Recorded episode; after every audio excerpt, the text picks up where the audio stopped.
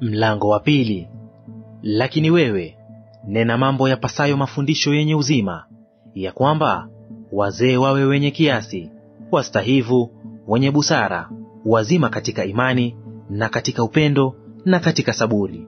Vivyo hivyo na wazee wa kike wawe na mwenendo wa utakatifu, wasiwe wasingiziaji, wasiwe wenye kutumia mvinyo nyingi, bali wafundishao mema, ili wawatie wanawake vijana akili, wawapende waume zao na kuwapenda watoto wao, na kuwa wenye kiasi, kuwa safi, kufanya kazi nyumbani mwao, kuwa wema, kuwatii waume zao wenyewe, ili neno la Mungu lisitukanwe. Vivyo hivyo na vijana waume uwaonye kuwa na kiasi katika mambo yote, ukijionyesha wewe mwenyewe kuwa kielelezo cha matendo mema, na katika mafundisho yako ukionyesha usahihi na ustahivu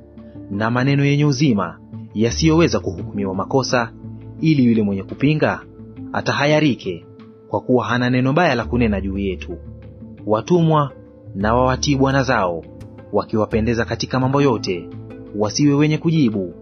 wasiwe waibaji, bali wauonyeshe uaminifu mwema wote, ili wayapambe mafundisho ya Mwokozi wetu Mungu katika mambo yote. Maana neema ya Mungu iwaokoayo wanadamu wote imefunuliwa, nayo yatufundisha kukataa ubaya na tamaa za kidunia, tupate kuishi kwa kiasi na haki na utauwa katika ulimwengu huu wa sasa, tukilitazamia tumaini lenye baraka na mafunuo ya utukufu wa Kristo Yesu, Mungu mkuu na Mwokozi wetu, ambaye alijitoa nafsi yake kwa ajili yetu, ili atukomboe na maasi yote na kujisafishia watu wawe milki yake mwenyewe, wale walio na juhudi katika matendo mema. Nena mambo hayo,